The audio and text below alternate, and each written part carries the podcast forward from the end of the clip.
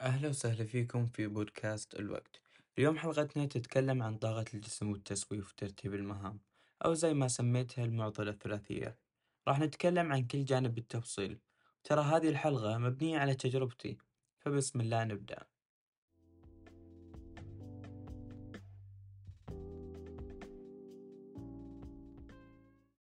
ليش سميتها المعضلة الثلاثية؟ من خلال رحلتي في تطوير الذات، تنظيم الوقت وترتيب المهام يوم ورا يوم، لاحظت أن في أيام أكون فيها منتج بشكل ممتاز، حيث المهام منجزة على أكمل وجه، وأيضا تكون منسقة على الوقت اللي أقضيه في اليوم. بس بعض الأحيان يكون العكس، يعني أيام الإنتاجية تكون دون المستوى المطلوب، حيث أني ما أكمل مهام على أكمل وجه، وأيضا وقت إنجاز المهام يكون ملخبط. بالتالي أكتشف أن سبب كل هالكسل اللي جالس يصير لي هو 3 أمور مرتبطة ببعض، وهم طاقة الجسم والخمول والتسويف وترتيب المهام.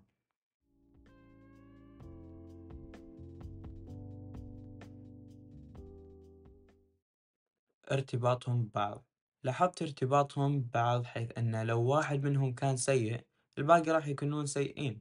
على سبيل المثال، إذا كان ترتيب المهام سيء وغير موازن لنشاط الجسم واستنزاف قوة الإرادة، راح تحس وقتها بالتسويف، لأنك جالس تتهرب من المهام اللي المفروض تنجزها بحجة أنك ما عندك إرادة أو تحس ضغط. بالتالي من خلال هذا المثال نستنتج أن المصطلحات هذه مرتبطة ببعض من ناحية الإنتاجية.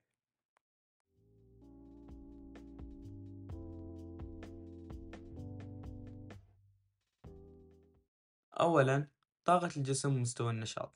طاقة الجسم ومستوى النشاط موضوع إذا حليته بيفك لك أزمة وبيريحك كثير، فخلينا نعالج هذا الموضوع حبة حبة. هنا عندنا 3 أمور، أولهم وأهمهم النوم. النوم هو من أكثر العوامل اللي تلعب دور في مستوى النشاط عندك، فتذكر أن النوم الكافي يساوي مزاج رايق ونشاط ممتاز. فتأكد أنك نمت حاجتك من النوم، واللي هي كبالغين بمتوسط 8 ساعات. وأيضا لو حاب تحسن جودة نومك أكثر، تأكد أنك ما تعرضت للأشعة الصادرة من الأجهزة الذكية اللي هي الأشعة الزرقاء، وأيضا أنك كلت وجبة خفيفة قبل النوم، يعني ما تنام وأنت مثقل. ولا تنسى أن وقت القهوة يكون الصباح مو الليل، يعني قبل موعد نومك ب6 ساعات على الأقل. الشيء الثاني الأكل، لازم تكون منتبه على الأكل، لا تثقل على الفطور لأنه راح تحس بالخمول، ونفس الشيء مع باقي الوجبات. يعني حاول تخلي الوجبة قليلة الكربوهيدرات، يعني قليلة من الخبز الأبيض، وأيضا حاول أنك تقلل السكر بأكبر شكل ممكن، وحاول تستمد السكر بالمصادر الطبيعية مثل الفواكه. والنقطة الأخيرة هي الحركة، باختصار تحرك كل نصف ساعة. وإذا كان التمرين من ضمن مهامك اليومية، حاول أنك تخليه بعد ما تصحى من النوم، يعني بعد ساعة من الفطور. وإذا ما كان من ضمن مهامك اليومية، اطلع امشي نص ساعة، بعدها ارجع كمل الإنجاز. عن نفسي استخدم القهوة مع الفطور والتمرين والاستحمام بالماء البارد عشان ارفع النشاط عندي، صراحة ممتازة، خصوصا ان النشاط يبقى معي الفترة الطويلة.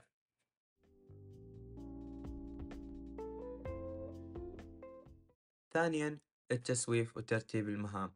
هالمصطلحين مرتبطين ببعض كسبب ونتيجة، بحيث ان سوء الترتيب ينتج عنه تسويف. زي ما نعرف ان انجازك المهام يتطلب قوة إرادة، وزي ما قلنا في أحد الحلقات السابقة أن قوة الإرادة تستنزف. بالتالي في حال كان الترتيب سيء، راح تستنفذ الطاقة على مهام أقل أهمية، وراح تسوف بالمهام الأكثر أهمية. وأيضا من أسباب التسويف هي انعدام الرغبة، يعني أنت مو ناوي ولا ودك تنجز المهمة، ولذلك خلي في بالك أن المهام لازم تنجز لحتى يكون لليوم قيمة.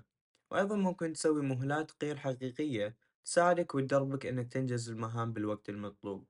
أحد التقنيات الجميلة اللي اكتشفتها مؤخرا في أحد الكتب هي تقنية ABCDE لترتيب المهام وفق الأولوية، بحيث الحرف A يعني مهم جدا ومحدد بوقت، ولذلك يجب إنجازها أول شيء. B يعني شيء مهم ولكن غير محدد بوقت. C يعني شيء جميل وله منافع وأثر في يومك وحياتك بشكل عام. D يعني شيء مو مهم جدا والممكن تفوضه لشخص آخر.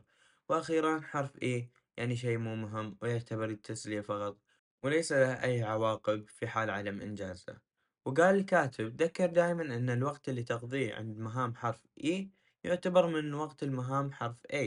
فنستنتج أن ترتيب المهام بشكل عام يعتمد على أهمية المهمة في حياتنا، فالتسويف وترتيب المهام حلهم هو مواضيع ذكرناها سابقا، مثل ترتيب المهام والوقت، وأيضا قوة الإرادة بدلا من التحفيز. في كتاب العادات الذرية قال المؤلف أن مجرد جلوسك الإنجاز لمدة دقيقتين راح يحررك من الشعور بثغل المهمة، وبعدها راح تبدأ في الانخراط بالعمل. هذه طبيعتنا أن نحب التسويف في الأمور اللي تشكل لنا عبء، ولكن لازم نتذكر أن وراء هذا العبء منافع إيجابية.